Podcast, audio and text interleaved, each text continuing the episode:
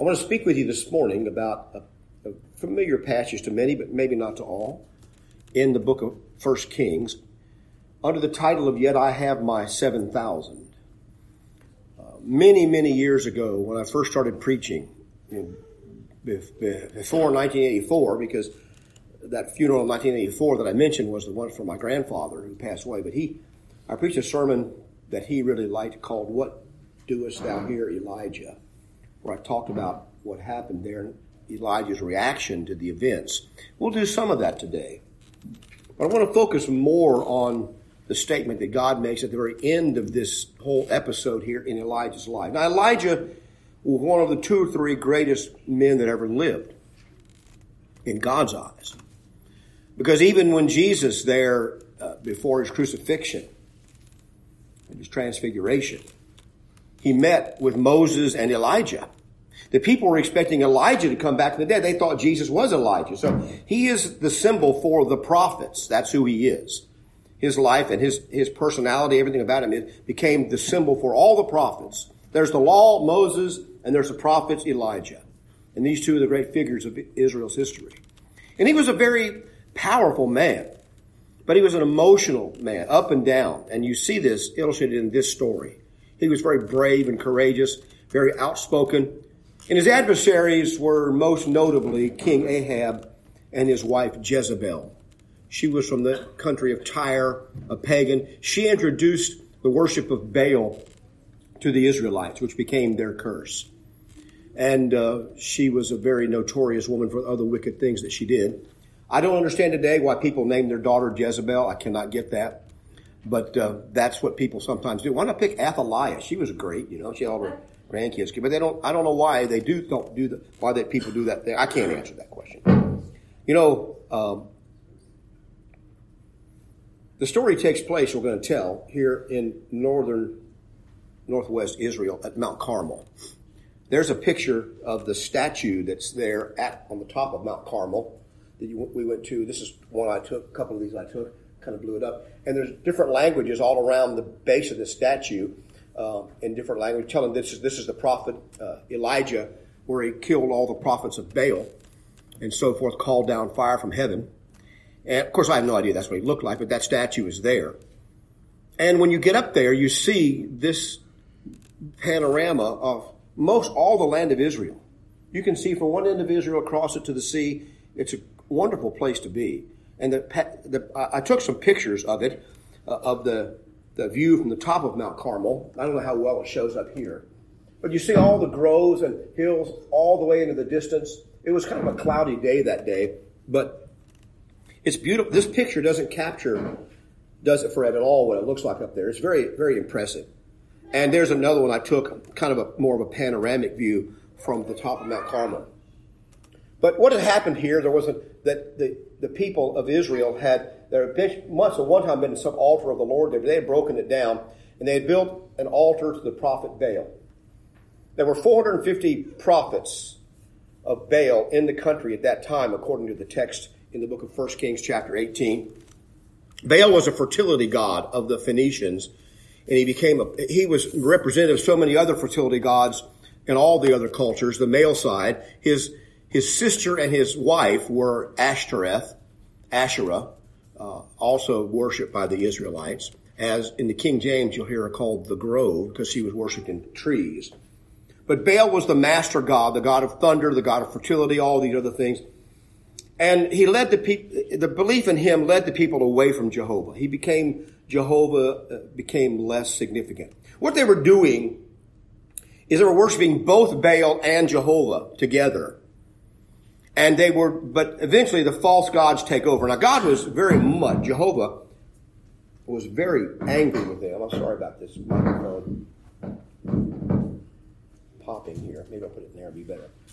Uh, was very angry with them because they were worshiping another God besides him, who they called the Master. And so Elijah was confronting this false worship in Israel.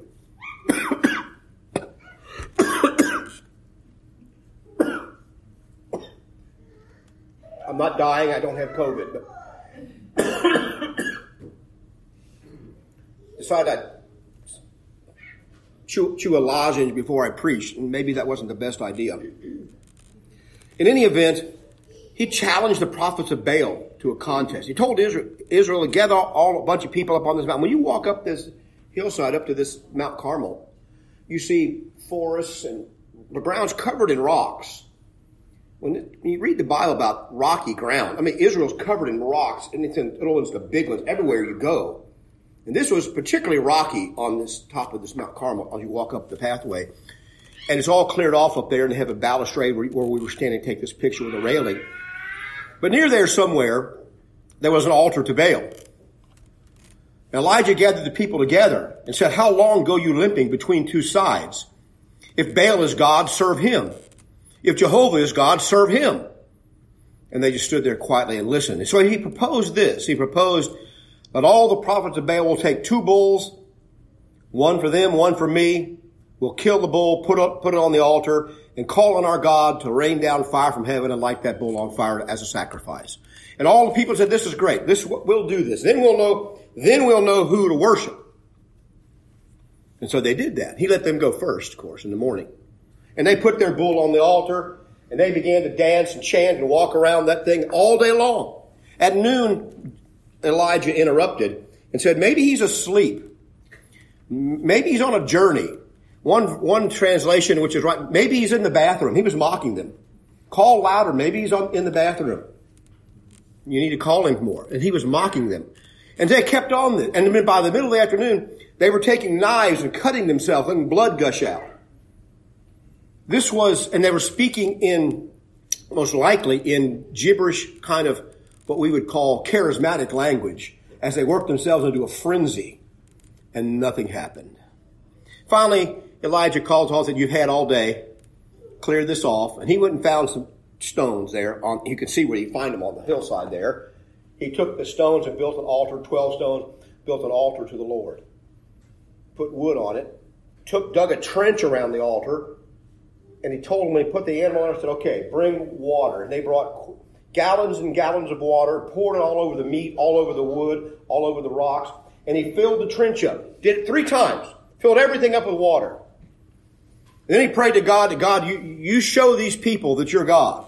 I'm praying to you as your prophet to show these people that you're God. And then fire rained down from heaven and consumed the bull, the wood, the rocks, and all the water was licked up by the fire. Now, of course, this is a pretty dramatic illustration of God's power versus Baal, maybe the most dramatic in all the Old Testament. And the people said, Jehovah, He is God. Jehovah, He is God. They were so excited. And Elijah said, seize all these other prophets. There are 450 other prophets there of Baal. Seize them all. And he took them down toward the valley and he killed all 450 that day, Elijah did, before the sun went down. Killed all the prophets of Baal. I think he thought that day he'd won a great victory.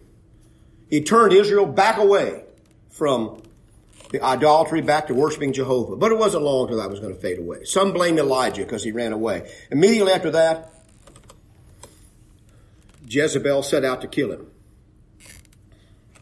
Just before that happened, though, you see here, it says, around this time, in verse 44 of chapter 18, then it came to pass the seventh time that he said, There is a cloud, small. He sent a servant down over to look at the ocean.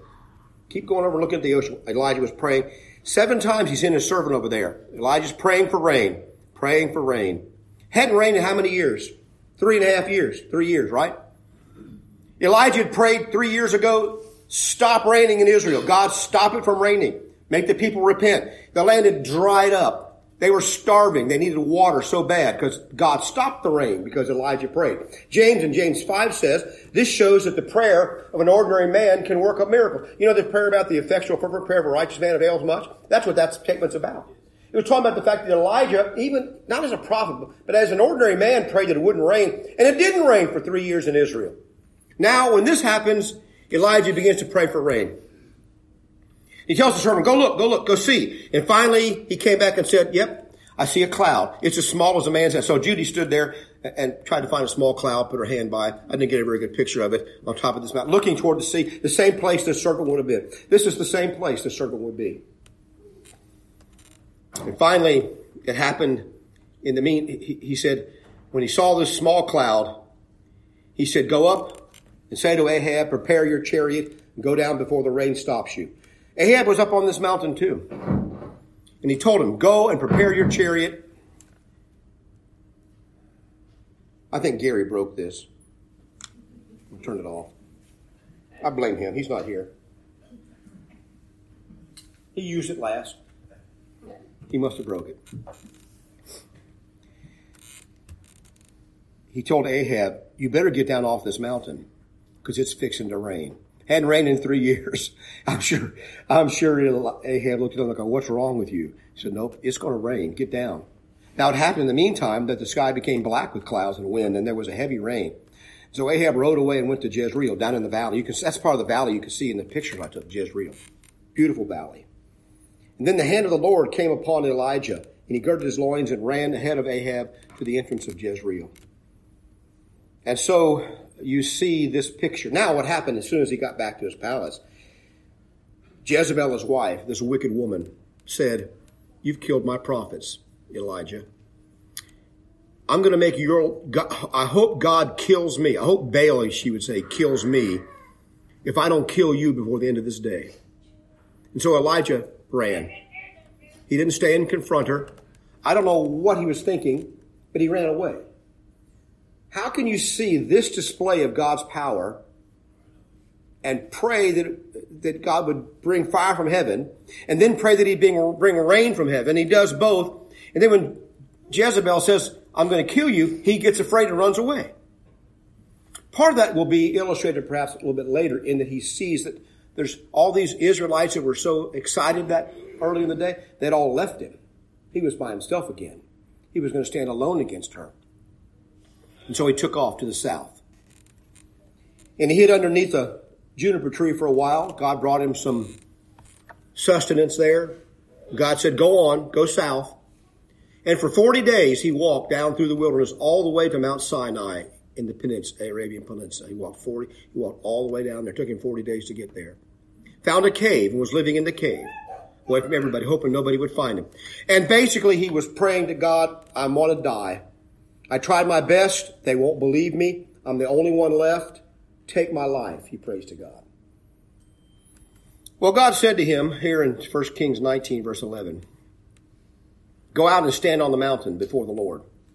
Go, go outside your cave and look for a moment. And behold, the Lord passed by, and a great and strong wind tore over the mountains and broke the rocks in pieces before the Lord, but the Lord was not in the wind. And after the wind, an earthquake, but the Lord was not in the earthquake.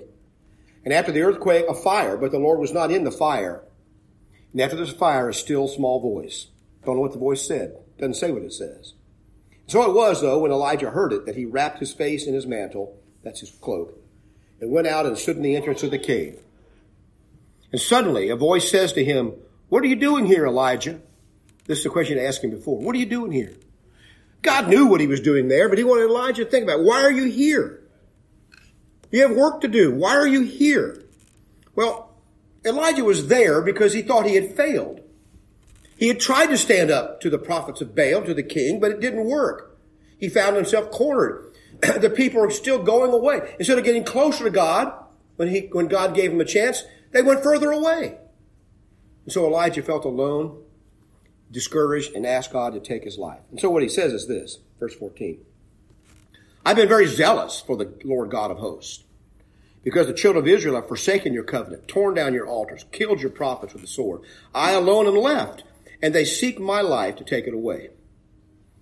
Anybody ever feel like that? Look around the events of our society, and you see people feel like this. They feel like whatever we've done for 50 years now, it's all failed. We're worse off than we were before religiously, spiritually, morally, we're worse off than we were 50 years ago. In spite of all, all the advances we've made in technology, all the people preaching and teaching the Bible all over the United States on the air, we're worse off than we were before. And it's easy to feel alone and small and helpless, and people want to give up. And you know, from the earthly standpoint, it looks like that probably is not all that unreasonable. Just give up and let her go. But God didn't say that to Elijah on that day. He thought he was alone and that he was helpless, but it turns out he wasn't. So the Lord said to him, verse 15, Go and return on your way to the wilderness of Damascus. Go, go all the way from Mount Sinai down here. Go all the way up even north of Israel to Damascus. And when you arrive, appoint Hazael as king over Syria. Now what we're going to find out is, he, he may have done this, but he didn't go straight there. Other things intervened. But he did do what he says here in the long run. Anoint Hazael to be king over Syria. And you shall anoint Jehu the son of Nimshi as king over Israel. That means Ahab is going to be taken out of the way. This is going to happen sometime in the future. And Elisha, the son of Shaphat of Abel Meholah, you shall anoint as prophet in your place. See, these are the kind of verses you give the unsuspecting brother to read for a scripture reading. You give him these verses. And then watch him try to say these names. And it shall be that whoever escapes the sword of Hazael, Jehu will kill. Whoever escapes the sword of Jehu, Elisha will kill. So he says, in time, this is going to work out. I got, you still have a job to do, Elisha, Elijah. You're not finished yet. You go anoint these three men. And what he's saying to him is, they're going to carry on after you. The story's not over yet. You think it's over, and your life may be coming to a close, but the story's not over yet. You're a link in a chain, a great chain of God's purpose. And you need to carry out your purpose on this work. And that's when he says to him in verse 18, Yet, in spite of all these things, Elijah, in spite of all what's happened, yet I have reserved 7,000 in Israel, all whose knees have not bowed to Baal, and every mouth that has not kissed him. Now, now this is a, this is a, a correction or a realignment of Elisha, Elijah's thinking. I'm the only one left, he says. They're trying to kill me. I'm the only one. Was he the only one? He wasn't. It's easy to think that all is lost, that you're the only one left. Maybe this church is the only one left. It's easy to think that. But God says, even in this time, I have 7,000. Now, 7,000, as we'll see in a moment, isn't a great number when you compare to the population of Israel. But it was enough for God. It was enough. He could save them. Now, run this whole history out, and you'll see, yes, Elijah does appoint Elisha to do great miracles in Israel. But Elisha led the people through great destruction. Finally, at the end of that time, God destroyed the whole nation of Israel. All the northern kingdom was destroyed. The people carried away into captivity, most never to be able to return again at all. There was never a nation there like there was before. They were all destroyed. He, Sennacherib almost came down, came to the walls of Jerusalem and, and God turned him back. He tried to conquer the southern kingdom too. It wasn't time yet. Eventually, you see, even Judah was destroyed because of their worship of Baal. So Elisha thought it was all over. It wasn't. And finally, out of that, God had a remnant. Now, I think what this 7,000 means here is God always has a remnant of people that are trying to serve Him and do His will. It doesn't always look like that. We can't always put a name on them, or we can't always find their website on on the internet, you know, who they are. And we can't find, we can't, don't always know who's there being faithful to the Lord. But God is saying, I have a remnant of people that are going to serve me. I believe since the founding of the church in, in time of Peter and Paul and, and, and Jesus Christ, that there have always been people faithful to God. I can't prove that historically. I can't go show you who they were. I can only show you little remnants of historically of groups like the Albigensians and the Waldenses and other groups of people, even in, at the height of the Catholic Church before Martin Luther. I can show you some groups that were trying to serve God from the Scriptures and demanding only to be served by the one group uh, up in Germany. There, they always had a priest in these little towns. Well, the priest died, and the church just never got around to sending anybody else. And so for a generation or so, this little group of Catholic Christians didn't have a priest to tell them what to do. And somewhere along the way, they got a hold of a New Testament. They began to, they began to read the New Testament and they got rid of instrumental music. They did all kind of things change. And when the Pope found out about this eventually, he sent troops in and destroyed them because they wouldn't bow the knee to Pope anymore. This happened a few times. Those are one or two places like that that we have inklings of people that went back and found the seed. Remember last week, the seed's the word of God a couple weeks ago? They found the seed and began to try to worship without the interference of the Pope or anybody else. But we don't have a consistent record of all those people. But God always has his 7,000. We may think that there's nobody left in this country that wants to do right. There are. Most are corrupted. There's no doubt about that. Most citizens of the United States, who even the ones who call themselves Christians, are corrupted by the doctrines of men. They're corrupted by their own immorality and doing what they want to do. And you know, it's true. I always say, you can find a clergyman to say almost anything. They always stick a microphone in front of a preacher or clergyman and say, what do you think about this? And they'll say almost anything. Of course, they select who they want to put on the air. Because they do. They're corrupted. When, when they think a whole bunch of society is against them, they'll take almost any position, whatever it may be, on a moral issue. Because they, they want the approval of men. And unfortunately, it's never been any different. We think this is some great change in human nature. It's not a great change. It's the way it's always been. That's what happened in Israel. That's why they turned to the prophets of Baal. They knew their neighbors wouldn't like it. They, they would get canceled if they didn't worship Baal, you know. And so they went along with it because it was what everybody else was doing. And, and there always were good reasons to do this. There's a New Testament reference to this here in Romans 11. This passage is mentioned by Paul. God has not cast away his people whom he foreknew. That's the, that's the, that's the Israelites. Or do you not know what the scripture says of Elijah, how he pleads with God against Israel, saying, Lord, they have killed your prophets and torn down your altars, and I alone am left, and they seek my life? But what does the divine response say to him? I have reserved for myself 7,000 men who have not bowed the knee to Baal. Even so then, at this present time, there is a remnant according to the election of grace. Even, even among the Jews who crucified Christ, Paul is saying there were a remnant of those people there who now worship Jesus Christ and serve him even among them, who, when it looks like they were all against him and they put him to death. And now the whole nation had turned against Paul. They're trying to put him to death. He says, nope, even then, God saved his remnant. I, I, like, I like the Old Testament version. yet, yet I have my 7,000. I like the word yet there. Yet means, in spite of what you see and what it looks like, I yet, I still have my 7,000. Not a lot. You, well, you can read stories like uh, you go all the way back to the beginning of the Bible, almost back to back to Noah. It tells about how wicked the world was in the days of Noah. That the thought of their heart was only evil continually, and they every every intent of the thoughts of the heart was only evil continually. In Genesis six, and then it says, "But Noah found grace in the eyes of the Lord." I only see one person there not 7,000. Now you can say, well, he saved eight. I don't know. The Bible doesn't say that the other seven were even faithful. Maybe they were. Maybe that's the implication why he saved them. But I know Noah was faithful to God. He found grace in his eyes. One. You, go and you find, now, now the exception to this is, is Lot with the city of Sodom and Gomorrah. Maybe I should be preaching about Sodom and Gomorrah. Because when he says to Abraham, I'm going to destroy this city. He knows his son in law lives there. I mean, his son in law. His nephew lives there, his family. He said, God, if I can find just 15 righteous people, will you spare the city? Sure. Noah couldn't, no, Moses, Noah, Elisha, Elijah. This is not going to. Abraham, boy, once I start saying Elijah, if I say Elisha once, it's all over.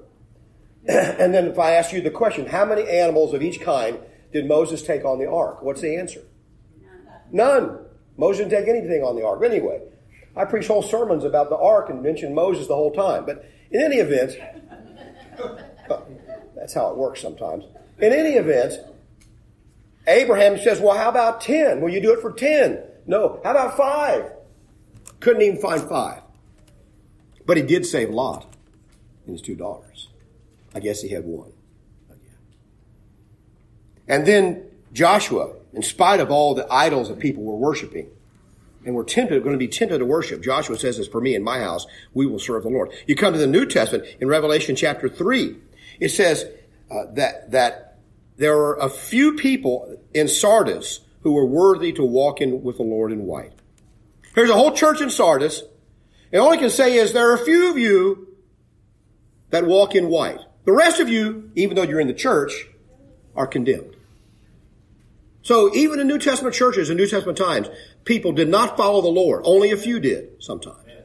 And unfortunately, that's the way it's always been in, the, in this case. So, uh, this is this election of grace. So who were these 7,000 people? Well, I'll tell you what we know about them for sure, by implication. They were unknown to Elijah. Whatever you can say else you can say about him is Elijah didn't know about them, or else he's just overly exaggerating and saying, I'm the only one left, when he knew there were others who were left who were served him. He thought he was the only one.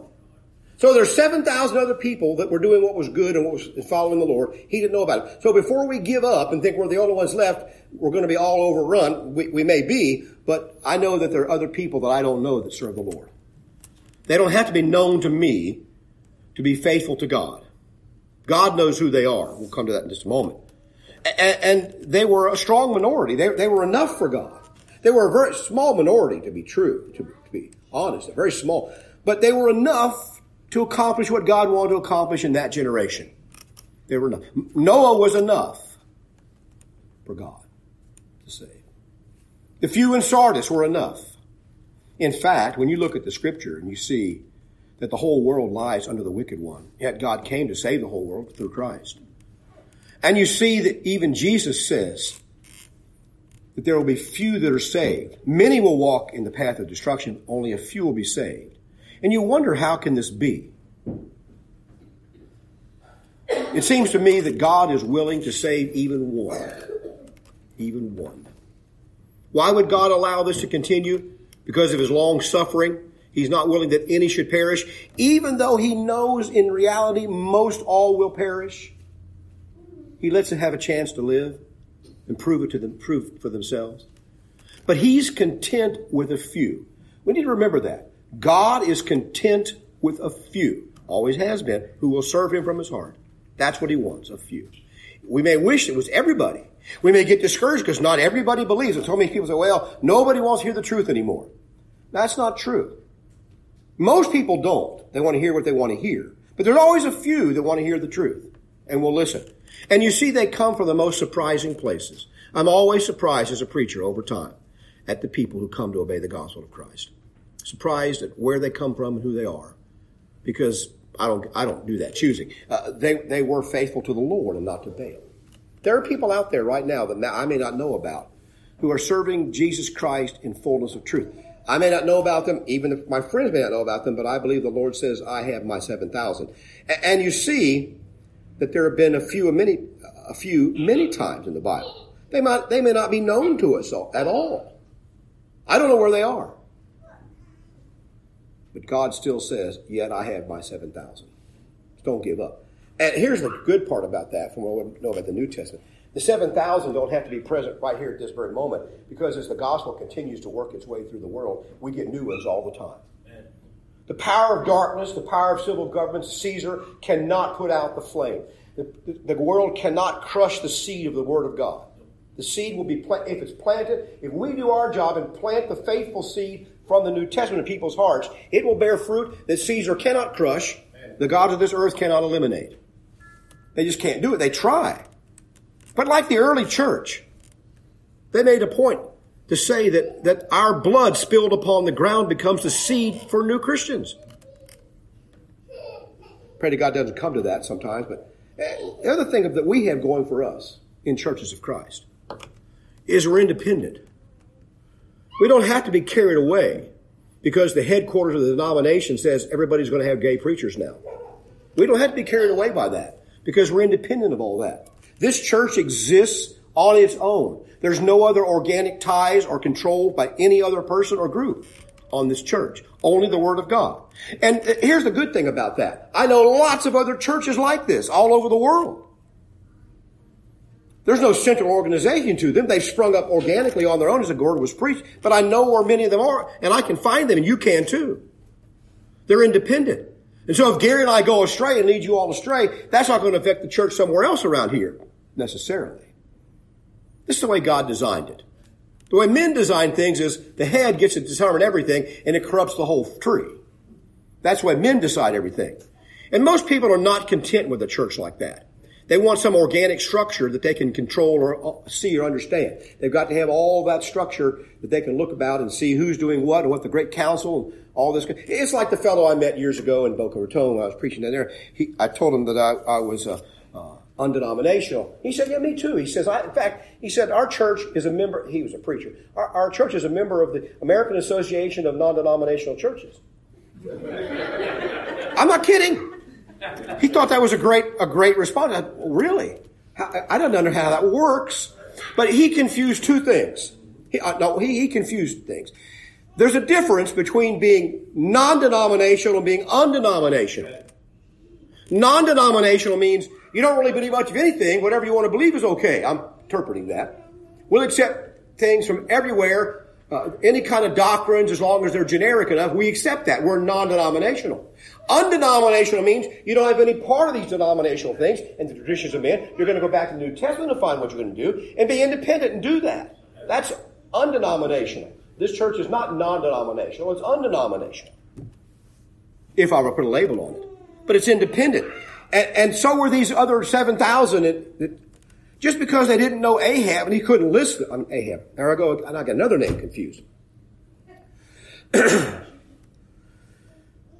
Just because they didn't know Elijah doesn't mean that they weren't faithful to the Lord or that they didn't exist. And then they were autonomous. That goes with this independence. They ruled themselves. We're autonomous. No one rules in this church except Jesus Christ. The elders, as long as they try to maintain what God's word and try to do God's word, encourage you to do that, will be doing their job, as God says, but there's no outside control. And the other thing about the Church of Jesus Christ is the Lord adds you to the church. I don't care what men say about who's a Christian or not. You shouldn't either. If you're a true Christian, the Lord has added you to His church when you were baptized in Jesus' name. He adds you to the church. Men don't get to control that. And so you might get excommunicated from some denomination somewhere because you don't follow their teachings. And just because you, you won't follow them down the road to sexual immorality, you might get excluded from them. The question is, has the Lord added you to His church? And that's why Satan cannot touch this group of people in the long run. You make attempts to wheedle them away. Now, for us, then, uh, we, we need to think about being like this faithful remnant people. I know there's a way of thinking that saying that that speaking of yourself as a remnant is not productive and useful. I understand that. And I, I know that, that this can be have a deficiency of teaching people some kind of defeatism, and that's not the point I'm making. Or it can make people feel, man, I'm special because I'm part of the remnant. I'm better than other people. You can get the pride. Israel was proud because God selected them and they were few. They were proud of that and they, they, they looked down on others. Those are the negative sides of the idea of a faithful remnant. But a remnant's a piece of something that God can take and make use of. So we have to understand that in the world, it has never been any different than this. We are always going to be fewer in number than the controlling people. In fact, I don't even think it's a good thing when the so-called church, in the broad sense, gets to control government. They haven't proven to be do- doing that much better job than the secular people in controlling government. They just impose their will. Sometimes it's kind of like the Democrats and Republicans. The, the only real difference is they just have different things they want to make you do.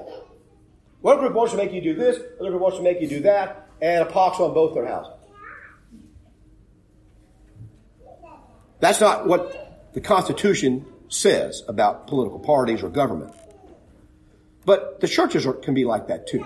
So we can go different directions, but we need to realize as the faithful remnant that what that means is we are going to stay true to the Lord no matter what happens and pass this along to another generation. This same idea. Bible says that we ought to find faithful men, Paul tells Timothy in 2 Timothy 2 2, and teach those faithful men that they might be able to teach others also. There's the transgenerational aspect of that idea.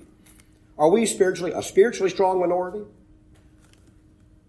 Hopefully so. By strong there, I mean grounded in the faith, unwilling to yield, no matter what the social and political pressures will be brought upon us, unwilling to yield to earthly doctrines about all kinds of things from the nature of the church, the nature of government, sexuality, morality, whatever it may be. Unwilling to yield. Unfortunately, most people will yield. we'll see it's going to work that way as time goes by. You'll begin to see some of these major denominations begin, well, we've already seen it. They start shifting their views. Let me tell you something. John Calvin would be appalled, unbelievably appalled at what the Presbyterian Church stands for in the world today. He would be utterly appalled. So these organizations can start off however they want to, but they eventually become corrupted. And they always move the way of the world because the whole world lies in the wicked one. The more they want approval, the more they want bigger numbers, the more they want to be accepted, the more likely that, that they're going to become against, you're going to be teaching against what God teaches. Uh, will we be faithful to the Lord and only to the Lord? This is a hard thing to, to see in real life as it works out. As a person who has a large family, lots of connections of many relatives, both in my immediate family and, and children and grandchildren, but also a large extended family beyond all of that, I can tell you that there's a great pull to be faithful to your family, what your family stands for, to defend what your family does because they're your family. They're your children, grandchildren, nieces, nephews, aunts, uncles. You can defend all those people. But, and you can be faithful to them. Some people, some people are faithful to them all the time. They, they, they spend more, they, they're going to forsake the assembling to spend time with that family. I guess that's okay sometimes, here and there, but it becomes what people live for. My family, or my friends, or my work, my career, my work, my life's dream. Are we faithful to the Lord? Willing to hold on to what He says for me to be personally, as well as us collectively? That's the question. There's lots of, lots of gods of Baal out there that seduce us away from the truth.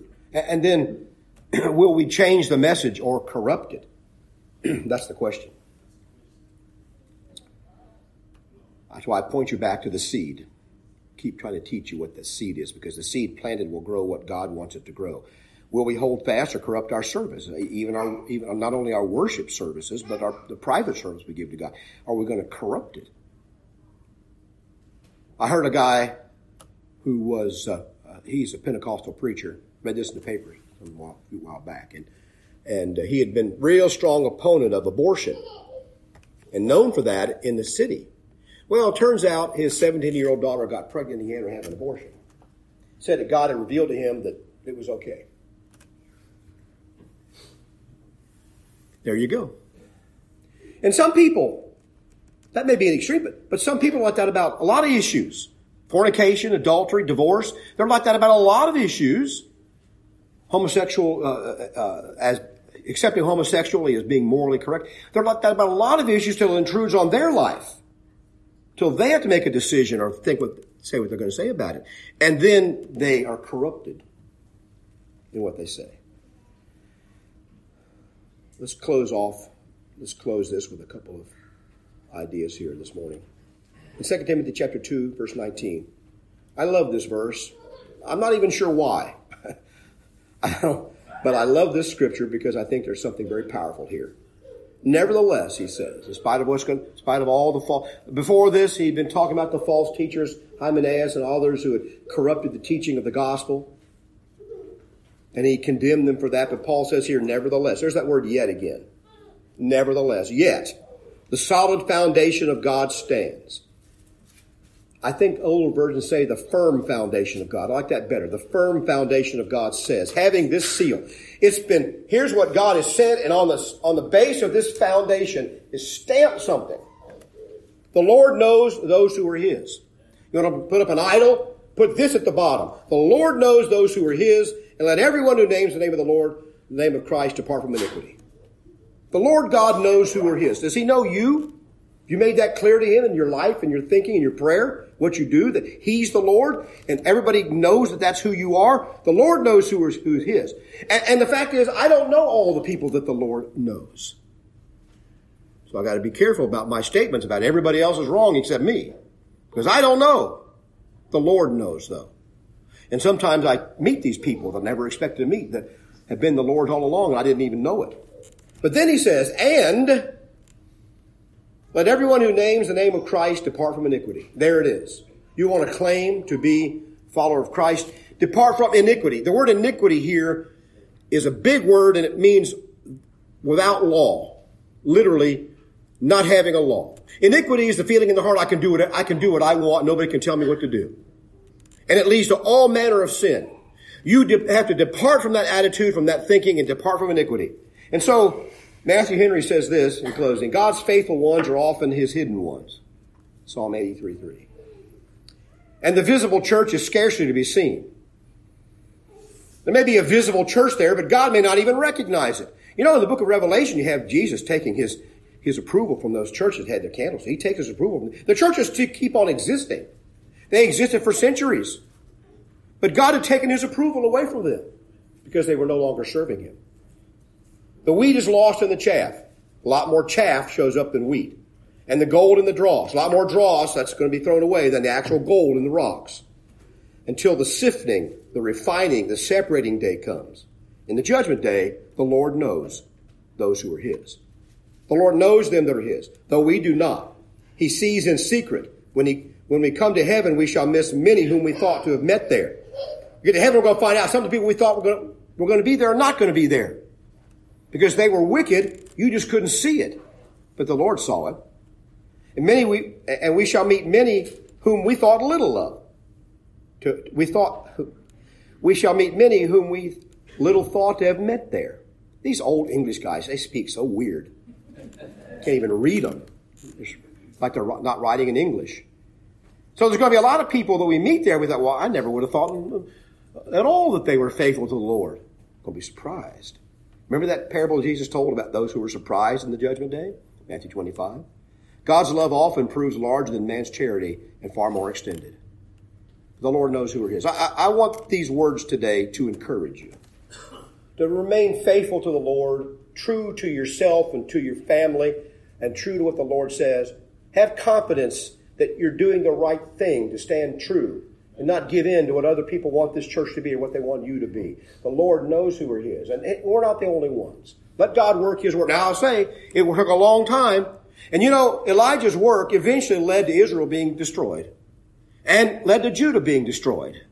But then, out of that destruction came what? A remnant that God would call His own. That's the church. That's what God said. So there was a big plan here that God knew that Elijah couldn't see much of. He was just supposed to serve God in his own generation. And that's all he could do. That's what we can do. Let's don't be counted among those who walk away from the Lord because it's hard or difficult or shameful. But let's stand to what's true and right. And along the way, the idea that we plant is, is that we plant the Word of God so that others may have access to this very same life-saving message. We're going to close our service this morning by, by singing the song that our brother selected, number 683, Though Your Sins Be as Scarlet. I apologize for the length of the sermon. I thought it'd be shorter. I had to show pictures of Judy, you know. But uh, don't you think she looks good in red? I always tell her that, but she just won't do it. I made her buy that coat. It was I made her buy that coat because I knew in Israel there'd be all these crowds and I'd lose her, and then I'd be really lost. I made up get a right, bright red coat, and it worked. I could see her wherever she went because she's always walking ahead of me. I'm always looking at stuff, and I found her because she had that bright, bright red coat on. But anyway, I, see how see how sermons get long. We're going to sing number 683, though your sins be as scarlet. God can forgive the sins. You need to think about that. If you're expecting to receive applause in the world by following Christ, you won't. Do you want to serve Him? Be one of the 7,000? Hope that you do. If we can baptize you into Christ this morning, let that be known by coming to the front. Perhaps we can pray with you. Get you back on track again. Get your life right with God. We'll pray with you this morning and God can forgive. Come to the front right now. Let's stand and sing.